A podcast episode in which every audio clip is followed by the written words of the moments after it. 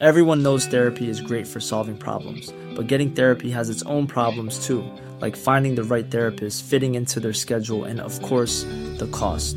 Well, BetterHelp can solve those problems. It's totally online and built around your schedule. It's surprisingly affordable too.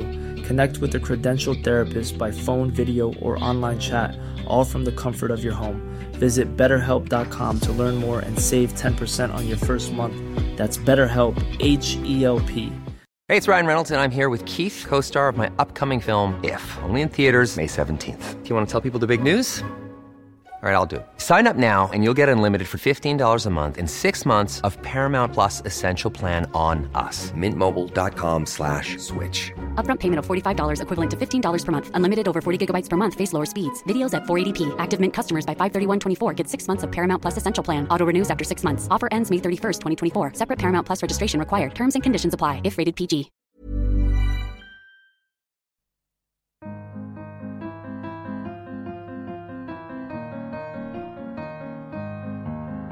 Hello and welcome back to the Prospect interview, where we speak to the brightest minds and talk about the ideas that matter in politics, arts and society. I'm Tom Clark, editor of Prospect magazine, and today we're assembling the panel for what, as we build our March cover story, we're calling the UK's unofficial COVID-19 inquiry.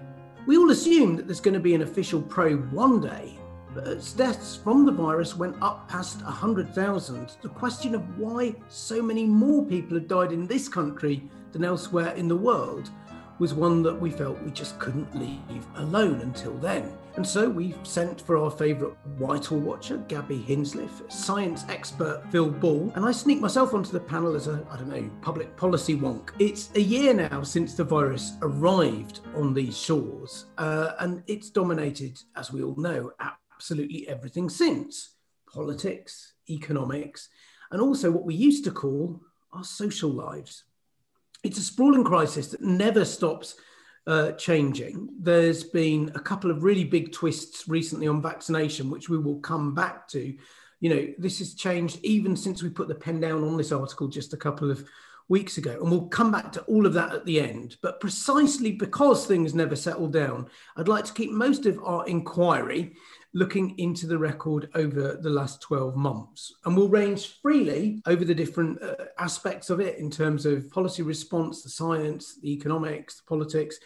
But we're always going to have one question in mind, which is, why did so many people have to die? So, Phil, I'm going to start with you and just say, how bad really is the UK performance on that single measure of deaths?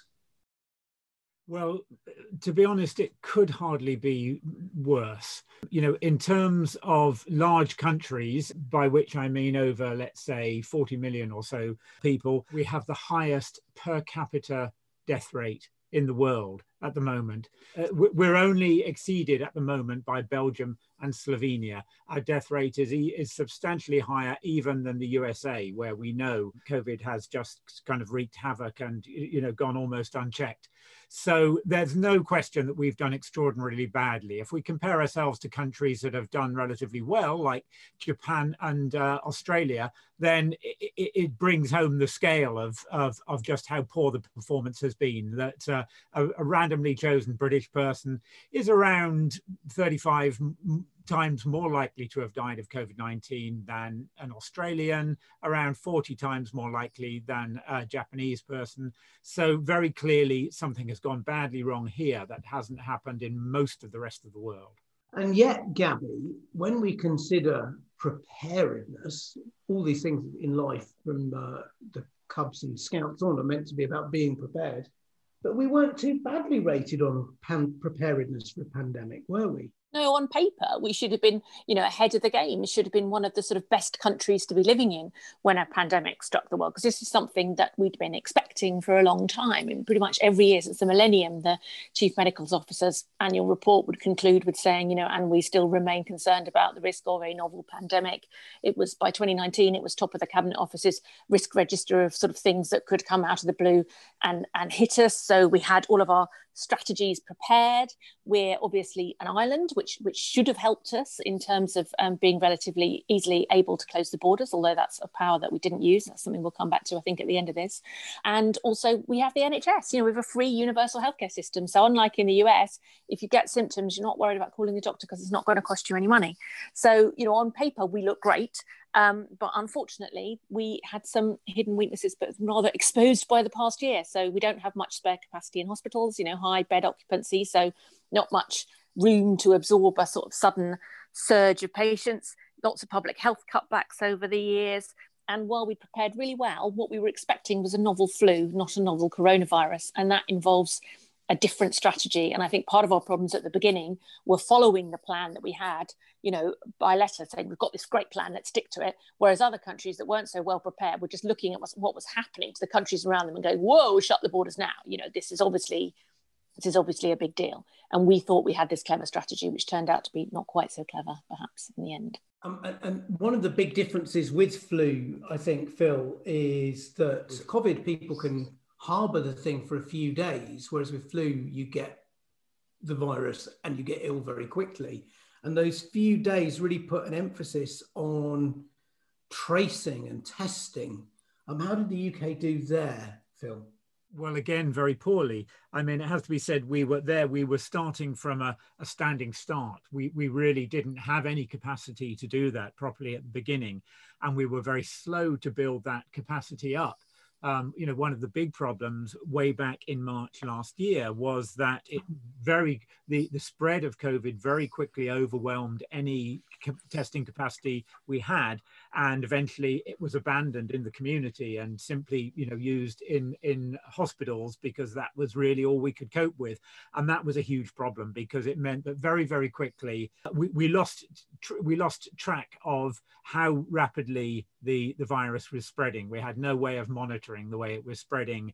And so the modelers had, you know, very poor data to go on. They were struggling to be able to make any reasonable predictions because they didn't have good data. Now, you know, I should say that gradually that got better. The capacity for our testing system now is comparable to many other countries. So it was built up. How well the system operated is another matter entirely. And we know that there have been breakdowns in the system, logistical breakdowns and data breakdowns in the system. So it hasn't done well in that respect. But, you know, in terms of the capacity, we now have it. And it's increasingly clear that testing and tracing and isolating is going to continue to be absolutely vital, even while vaccines are rolled out and even for some time after they've been rolled out. That is going to be an absolutely crucial part of keeping the virus under control. So that has to be working properly, and certainly has to be working better than it has done so far. I mean, it's interesting looking back. The WHO, very, very clear, very, very early on that testing and tracing is the name of the game. And you can forgive the UK for not necessarily being on top of testing of a novel virus. You know, it took time to build that up. But the weird thing that comes through, Phil, in a section of this that I think you wrote, is people like Chris Whitty and Jenny Harris, his deputy, as the senior medical officers, saying during the course of March last year that it was no longer necessary for us to identify every case, that the pandemic was ramping up in a way that meant that the early idea of doing test and trace was no longer as useful as it should have been, as if, you know, they were keen to put a gloss almost on the fact that they couldn't keep up rather than just concentrating on figuring out how to keep up. Well, that's certainly what it looks like now. It was very peculiar language that they used to say that it would be no longer useful to use testing in the community, whereas it seems the reality was it was no longer possible because we simply didn't have the capacity. But it would certainly have been useful if we did. That was very clear from countries that were able to do that. South Korea, of course, being a notable example. And it seemed to me that, you know, in this respect, this was one of the respects in which we saw a kind of exceptionalism start to creep in straight away in terms of how the UK decided to deal with this problem. That, you know, one of the comments from the Deputy Chief Medical Officer was that, you know, whatever the World Health Organisation was saying didn't apply to us. about testing. That was for countries, that was for developing countries. We didn't need that. This was simply untrue. And it was a very misleading thing to say, but I think it does reflect this idea that somehow the UK was going to develop its own bespoke strategy for dealing with the virus that wasn't really going to take much heed of what the organizations like the World Health Organization or the international community and experience generally was recommending. We were going to do it our way. And we did, I guess, in the end. And we now see the consequences of that. Yes, and it wasn't only with tracing where there was slightly weird kind of Britain going its own way lines. There was also stuff on masks where the WHO was very uncertain, but the British high command sort of moved to say that masks were possibly the opposite of helpful, which is quite weird. And you think, Phil, that somewhere in the background, although this is something we can never quite pin down where in the background, there was this thought about herd immunity that was affecting what was called, with a sort of laughable kind of oversimplification, the science, that we were going to achieve this herd immunity, which Patrick Vallance suggested, 60% or so of the population being exposed might mean that we wouldn't have to worry about COVID so much. Yes, it was that idea was very clearly part of the strategy, no matter what is being said now. If you go back and look at what was said by Patrick Vallance and other leading members of SAGE, it was very clear that that idea was part of it. They're saying this was never the objective. It was something that would automatically arise. But that's kind of semantics. The whole notion was there is no way you can prevent this virus from spreading throughout the population. So all you can do is to manage that by this notion that we would somehow shelter the vulnerable people and accept that the virus will spread amongst everyone else. An idea that, for all sorts of reasons, made no sense even at the time. One clear one being that we knew nothing really about immunity generally at that time. We didn't know whether people who got the virus would be immune. We also didn't know who the vulnerable people were. It was clear that age was the major factor, that older people were vulnerable. But as we know, plenty of younger people have died. There seems very likely to be a genetic component to that. And, that still has to be understood. But plenty of people were vulnerable who weren't in the oldest age group. So it was always a fantasy that somehow we would know who was vulnerable and shelter them. And, this idea changed famously after the modelling done by the group at Imperial College led by Neil Ferguson. Now, this wasn't the only factor in that decision, but that was the one that made the headlines, that he said if we go ahead with the kind of mitigation strategy that we're taking at the moment, where we're just trying to slow the spread of the virus rather than stop it. If we go ahead with that and the measures that were being taken at that point, then the results would be catastrophic. There would be upwards of 250,000 deaths. And, that seems to be what changed, what woke people up to the fact that this mitigation strategy wasn't going to work.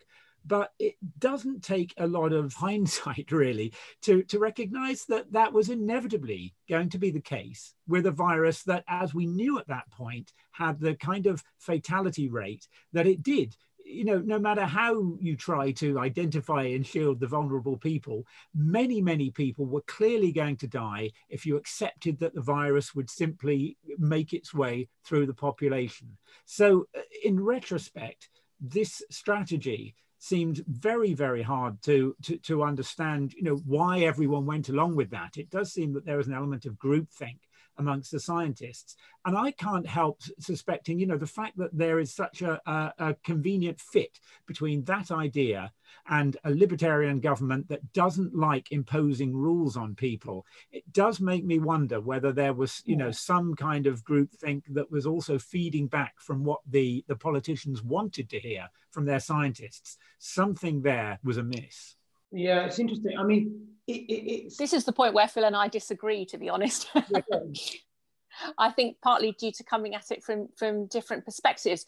It's fascinating where this idea of herd immunity comes from, because the ministers were absolutely adamant on the record, herd immunity is not our objective, herd immunity is not part of our strategy. Matt Hancock did sort of, you know, tireless back-to-back tours of TV studios insisting that. And if you go back through the SAGE minutes, you know, it doesn't, there's no sort of grounding or basis for it there. It seems part of the explanation for what happened is that, in a way, it's a fantasy, this idea that we could choose between suppressing the virus and you know, just start trying to manage its flow through the population. At the point at which these decisions are being taken, sort of in early to mid-March, by that point, I mean, the idea that the virus didn't come into Britain in sort of one or two places that we could then control and contain. The genomics, if you looking back at where and how it spread, it looks as if we had hundreds of cases coming in over February and March, hundreds of different points of entry, each then spreading the virus among their sort of friends and contacts. And we didn't have a test and trace system that was picking up where this was happening. So by the point at which everyone's saying, oh yeah, you know, we should have an immediate suppression strategy, we'd lost the ability to do that. And at that point, you know, the fire, you've already got the forest fire going. And at that point, there's no opportunity to just stamp it out. It's spread so far. And at that point, they have a strategy, which is really a flu strategy then of let's try and control the pressure on hospitals. Into that mix, you have new information coming about the fatality rate, because the fatality rates that China were publishing were below what we suddenly saw. You know, when we saw the big outbreak in Italy, you suddenly realised what this meant in a Western context. You know, we could see it happening in a country that was very comparable to ours, with a health system that was comparable to ours, and you're looking at it thinking, oh my God, you know, that's the point, I think, at which it sunk in for government what was likely to happen to us. So knowing all of that, the incomprehensible thing then looking back becomes the sort of slowness with which we responded to that. And I'm sure it didn't feel slow at the time if you were the people taking decisions, but looking back, you do see these missed opportunities in early to mid-March where other countries are responding faster than we are. And, you know, Ireland's closing its schools or whatever it is. You know, it's not just Italy, which is heavily affected at that point, which is obviously responding, you know, and is that the point where we should have been looking around us going, whoa, you know, it is time that we change tack. Everyone knows therapy is great for solving problems, but getting therapy has its own problems too, like finding the right therapist, fitting into their schedule, and of course, the cost. Well, BetterHelp can solve those problems. It's totally online and built around your schedule. It's surprisingly affordable too. Connect with a credentialed therapist by phone, video, or online chat, all from the comfort of your home. Visit BetterHelp.com to learn more and save 10% on your first month. That's BetterHelp, H-E-L-P. Hiring for your small business? If you're not looking for professionals on LinkedIn, you're looking in the wrong place. That's like looking for your car keys in a fish tank. LinkedIn helps you hire professionals you can't find anywhere else, even those who aren't actively searching for a new job but might be open to the perfect role. In a given month, over 70% of LinkedIn users don't even visit other leading job sites. So start looking in the right place. With LinkedIn, you can hire professionals like a professional. Post your free job on linkedin.com/people today. Wow. Nice. Yeah. What you're hearing are the sounds of people everywhere putting on Bombas socks, underwear, and T-shirts made from absurdly soft materials that feel like plush clouds. Yeah, that plush. And the best part? For every item you purchase, Bombas donates another to someone facing homelessness. Bombas, big comfort for everyone. Go to bombas.com/ACAST and use code ACAST for 20% off your first purchase. That's bombas.com/ACAST, code ACAST. One of the things in the piece is that we go through and we've got lots of these dates. It looks like the 13th of March was pretty much a low point for two reasons. One, we've got Patrick Vallance sort of saying, you know, that the aim should be to allow enough of us who are going to get mildly ill to become immune to this, to get the whole population response. Now, I mean, that may not have been minuted in SAGE, but it's kind of in the ether in some way. And the 13th of March is also the day, Gabby, of the Cheltenham Gold Cup, which is the sort of notorious symbol of allowing really big group events to go on. And yet, 10 days later, as you describe, lockdowns come in and then, like, Downing Street's ill and everyone's very clear. So it all moves within about 2 weeks. That week. But I was going to say, but the thing that when we get to the question of how these decisions are made, The thing that I think made you more wound up perhaps than in the first round, where you can to some extent excuse some of the confusion, is really how you saw the same pattern of thinking play out with, I don't know if we call it the second or the third wave, but when the new variant comes in the autumn. The autumn wave, yeah. I mean, the mistake in the first wave is very clearly, I mean, Neil Ferguson, his later analysis suggested that if we'd locked down a week earlier, you know, you would have halved the death toll in March, you know, so that's the difference. When the pandemic is spreading that fast, that's the difference a week makes. So that you feel that's the lesson we should have taken into the later part of the year. You know, that the time to act is when all your backbenchers are still saying, why are you overreacting now? You know, that is the time when you should be doing it. And yet what happens, we obviously come through the first lockdown, probably unlock too early, at least for parts of the country, for the Northwest particularly, where the R rate was still very high when we started unlocking in May. So cases are building over summer, you know, gets to September, send the schools back, they go up again. And it's in September, October that people first start saying, you know, are we looking at another lockdown? And the government is still absolutely adamant at this point, no, we're not going to have another lockdown, we don't want to have another lockdown, we can't do that again to the economy. And sort of then SAGE asks for a circuit breaker over the October half term, and government sort of dithers and dallies and it doesn't happen, and we've kind of missed the window for that, and then we have a sort of half lockdown in November, but it's all a bit late. And then you reach this crunch point around Christmas where cases are, or just before Christmas, where cases are absolutely rocketing. We can see that, particularly in the southeast. And it becomes clear that's been happening for a while. So the numbers rising should have been telling government that something was happening that was unusual. We weren't responding to lockdown measures in the way that we had in spring. And then you get the confirmation in December that there's a new variant started in Kent. It's more infectious. And that's why suddenly we're seeing cases exploding. And at that point, you know, surely if you'd learnt the message from March, at that point, what you do is say, I'm very sorry, everyone. I'm sorry it's Christmas and everything, but we locked down. And of course, that's not what happened. Instead, we got, first of all, told that we could have 5 days of Christmas and 3 households mingling. And then that was cut down to 1 day and nothing in London. But, you know, still, it's January the 4th before we finally lock down again. And that is only after primary school children have been back to school for 1 day, one pointless day during which all they could do was spread germs around. And that's, I think, when we were all looking at this, that was the, as you say, the inexcusable thing is the feeling that anyone can make a mistake in a novel crisis, something you've never dealt with before. But if you make the same mistake twice. It doesn't look so good, does it? I mean, we've got the in the magazine, the Daily Express front page, Boris Battle's experts to save Christmas, which feels a bit like one telling moment. And then his performance on the Andrew Marr show you allude to, where he said, yes, we are sending children back to school, shortly before his Education Secretary Gavin Williamson had been trying to take Greenwich to court to stop them closing the school.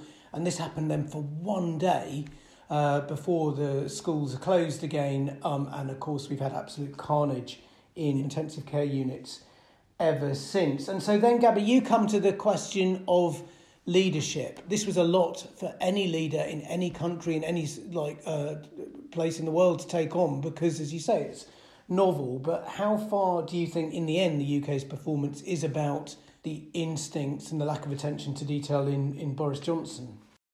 I think in the end it comes down very profoundly to questions of judgment. And when we often talk, when talking about the handling of this pandemic, we say, talk about following the science, you know, government should have followed the science at this point or that point or the other. And of course, you know, if you get expert scientific advice, you're supposed to listen to it. You do take other things into account. Of course, you have to think about the economic picture. You have to think about the impact on children's education. You have to think about the social impact of what you're doing. But, you know, you should be following the scientific advice when it's clear. But at several points in this crisis, you know, the scientific advice wasn't quite there yet, or it wasn't conclusive, or, you know, there were large sort of gaps in confidence as to what scientists could say. You know, going back to that critical week in March, you know, the week when they could have locked down didn't lock down. You know, at the beginning of that, SAGE was still not able to say yet whether schools should shut. And that's the point where a Prime Minister has to exercise their own judgment. They have to say, we've got a partial picture. What are my gut feelings here? And the thing is that Boris Johnson's gut feelings tend to be risk-taking rather than precautionary. He's a gambler. You know, we know that from the stance he's taken on Brexit. We know that from, you know, pretty much the entire pattern of his political and personal career.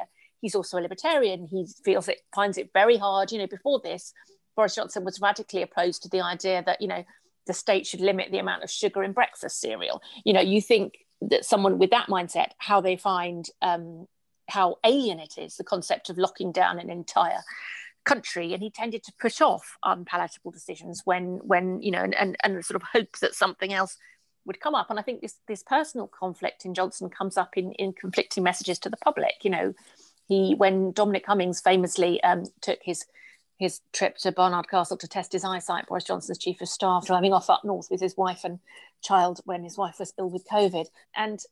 And Johnson didn't sack him. You know, he almost made light of that. You know, he was forgiven for that. And it was just understandable what a parent would do. And so that sent a completely muddled message to the public, which is, on the one hand, here's the advice that you're supposed to stay at home. And on the other hand, it's kind of fine if you don't. And it's that mismatch between, or this inability throughout to take a precautionary approach to it, to think, when in doubt, better safe than sorry, safety first. You know, that is absolutely not Boris Johnson's approach to life or government. And I think that has cost us. Yeah, it's interesting. I mean, and quite a lot of it, I think, comes down to the economy, where, you know, there's a large part of the Conservative backbench and probably the Conservative frontbench as well that is just convinced that if you do lock down, it's going to kill the economy, and somehow can't compute with the other half of it, which is, well, if you don't lock down, then you're going to need to lock down for longer later, and that's going to kill the economy. Like that's been, I mean, we've got, again, pictures in there of Rishi Sunak with the Eat Out to Help Out scheme, which it's going to be, you know, Dangerous Dogs Act and poll tax, a classic example of a terrible policy quite soon, isn't it, Gabby? Well, it mainly helped out the virus. That's the trouble. It did, you know, provide an opportunity for coronavirus to spread. And I think we're going to see, you know, the next step, I think, now is we have to manage at some point the exit from the lockdown we're in. And you're already starting to hear Tory MPs say, you know, as soon as the most vulnerable are vaccinated, we have to open up again. Businesses can't stand to stay shut for this long. You know, we have to get the pubs open by April or whatever. And a tension between that and the scientists saying, well, hang on, if you do that, you're going to end up with a fourth wave. You know, and if you have a sort of terrible sense of déjà vu at that point, well, you know, rightly so, because this is a debate we were having last spring, and we kind of all know how that ended up. So it's this constant tension between managing the demands of the economy and the demands of public health, without realising that, as you say, they're interlinked. You know, there's no sort of way of disentangling them. Countries that locked down harder and earlier seem to have had less of an impact on their economies than we have, and you know, but yet we haven't quite been able to take that point on board, and it'd be interesting to see how early we come out of this lockdown.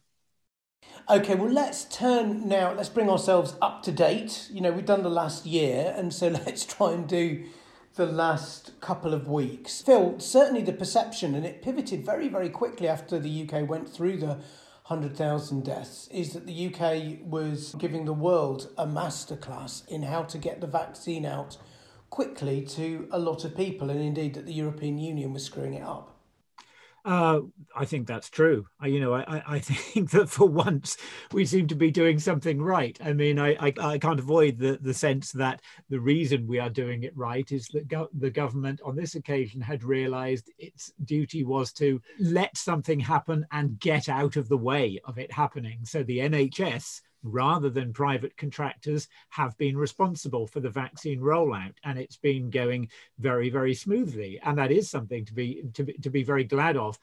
And it's absolutely the case, I think, that the EU has fouled up in that regard. It signed its contract too late with AstraZeneca for their vaccines. It then tried to backpedal and bring in, you know, rules and export restrictions to try to make up for what was clearly a mistake. And it created a lot of bad feeling in doing so. So, you know, in that respect, we are doing well. I think the vaccination numbers, they're higher than anywhere else in the world. And, you know, it seems well on course for reaching the kind of targets where all of the most vulnerable groups have been vaccinated by the early to mid-spring.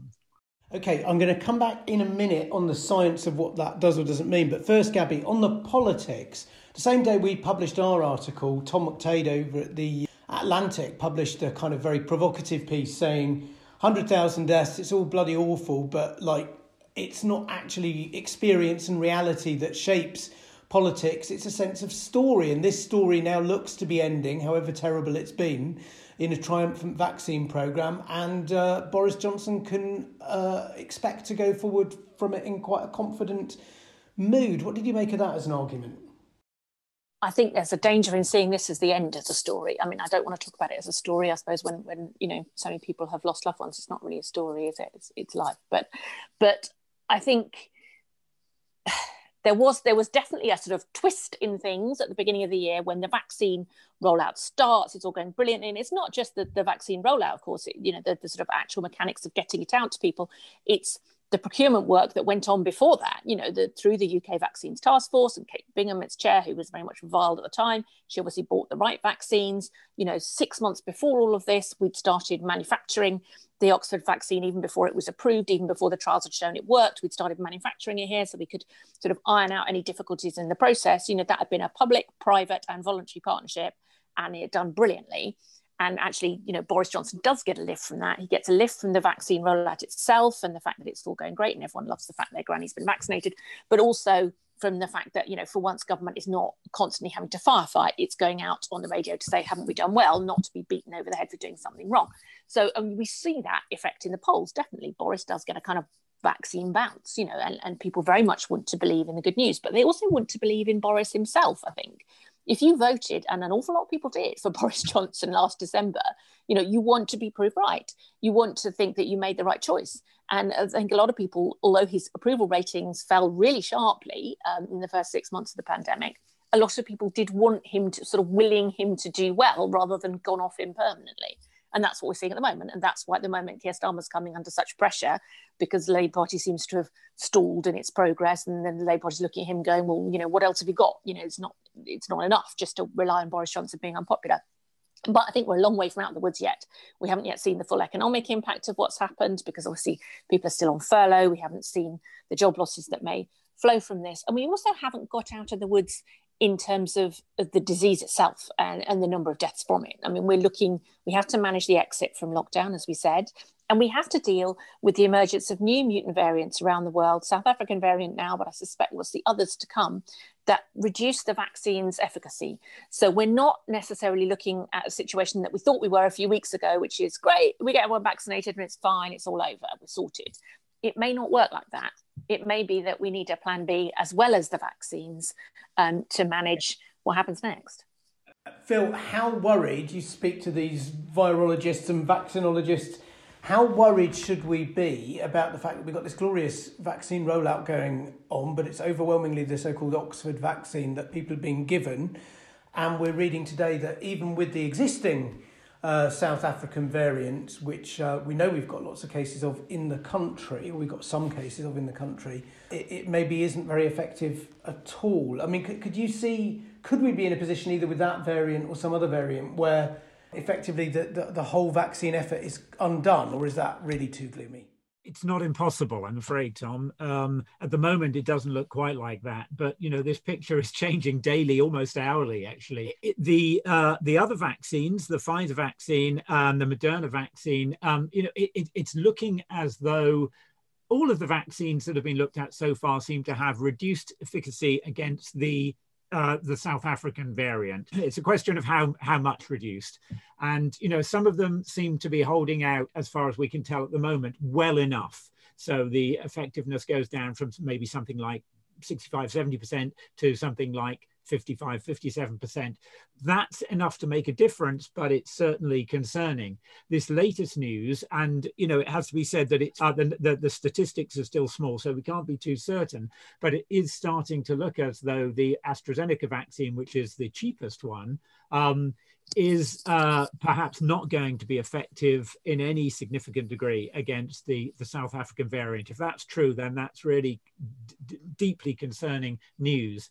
However, that could spell the need for really serious lockdowns over most of the year, couldn't it? Because that would mean most of these 70 plus, 80 plus who've just had their vaccine actually haven't had much protection if we let this South African variant really take hold, right? Well, you know, if in that worst case scenario where the AstraZeneca vaccine just proves to be really not effective protection at all against the South African variant, then either you have a scenario like that. It seems to prevent mild or moderate disease, though, doesn't it? I mean, I'm just thinking, before we worry anyone who's listening into thinking that they're going to die, it does protect against, it seems effective against the most severe cases. It's not effective against mild, moderate cases, but it seems to be more effective against the kind that lead to hospitalisation and death. Yes, absolutely, and that is very important. That all the vaccines that have been looked at so far, you know, when we hear numbers like 70% effective, 80% effective, or whatever, that's in terms of preventing the people from getting the disease. But it seems that at least some of these vaccines, for those people who do still get the disease, that it completely gets rid of the fatalities. So it makes the disease much more moderate. However, you know, if it means that the disease is still, that COVID in some form is still circulating amongst the population, then there's always the possibility, the likelihood even, that still more virulent variants are likely to arise. So, you know, unless you can actually completely suppress the circulation of the virus, there's always that worry. So, you know, it may be that one possibility is that, as I think Gaby said earlier on, that the borders, you know, we just have to lock down the borders, that maybe, you know, life can continue more or less normally, but with very severe travel restrictions. That's one possibility. But I think that, you know, what is being said, and I think what has been clear all along, is particularly with the mRNA vaccines, the Pfizer and Moderna vaccines, it's relatively easy to retool the vaccine, to reformulate it, just as we do with flu vaccines, without having to go through the whole process of clinical trials and approval and so forth. And in fact, you know, there are plenty of experts who think that in the long term is what's going to happen anyway, that we're going to have a seasonal variation of a COVID vaccine that we all get, that is geared to, you know, the latest variants that are going round. Mm. So, you know, it's not all gloom, because there should be that possibility. It's a bit harder, I think, to do with something like the AstraZeneca vaccine, but there too, you know, that should be possible. Okay, I mean, so it sounds like it's going to need a lot of proactive effort and policy, you know, in the event that these variants take hold. So finally, Gaby, if you're reading the tea leaves, just give us a word on how you think the politics would play out if it does come to this question about borders. I mean, is it going to be very controversial that we left the airports open so that we've now got hundreds of South African cases in the UK? Is that going to become the next big front? And do you think in the end, global Britain could live with being a bit less global if that's the price of controlling this thing?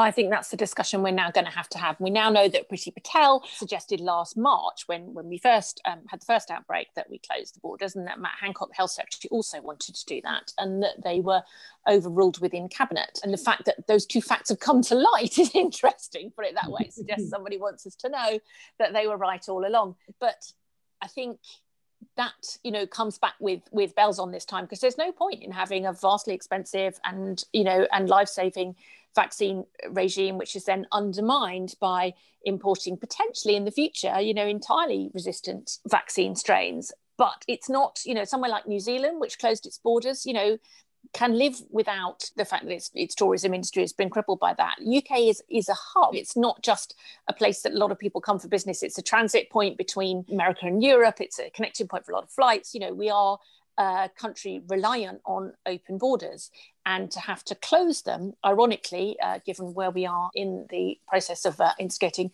Brexit, which is all about supposedly taking control of our borders, you know, it's a huge step economically to do that. The other thing I would say to watch out for the next couple of months is a continued debate about who isn't having the vaccine, because we have seen higher rates of refusal among BAME communities. That's going to mean parts of the country become potentially less defended than others. We're seeing care home workers refusing to have the vaccine, which obviously has implications for their patients. What does government want to do about that or not do about it? And I think we still haven't solved the question of people being able to afford to self-isolate when they are told that they've been in contact with the virus, which has been a niggling problem throughout. It's what stopped people complying with test and trace, and still we don't have a solution to that from government. So I think going to hear a lot more about that over the next few months. Seems a bit much to call those things you're talking about there, those huge things, each of them loose ends, but nonetheless we will have to tie up and leave that there for now. So Gaby and Phil, thanks for joining us. If you enjoyed the chat, do look out the latest issue for our magazine for our report, our inquiry report, which is on newsstands if you can find an open one, or of course you can read it online on the Prospect website. And there you can read Phil, Gaby and I going through the grim saga one step at a time. Thank you very much for joining us and listening. If you enjoyed the podcast, we'd love it if you'd leave us a rating or a review. Goodbye, stay safe, and we'll see you next week.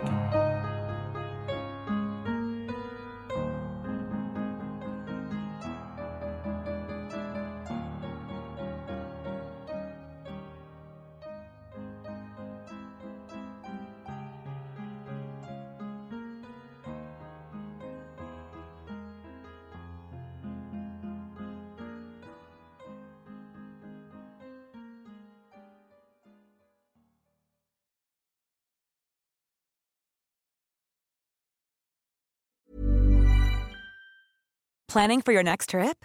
Elevate your travel style with Quince. Quince has all the jet-setting essentials you'll want for your next getaway, like European linen, premium luggage options, buttery soft Italian leather bags, and so much more. And it's all priced at 50 to 80% less than similar brands. Plus, Quince only works with factories that use safe and ethical manufacturing practices.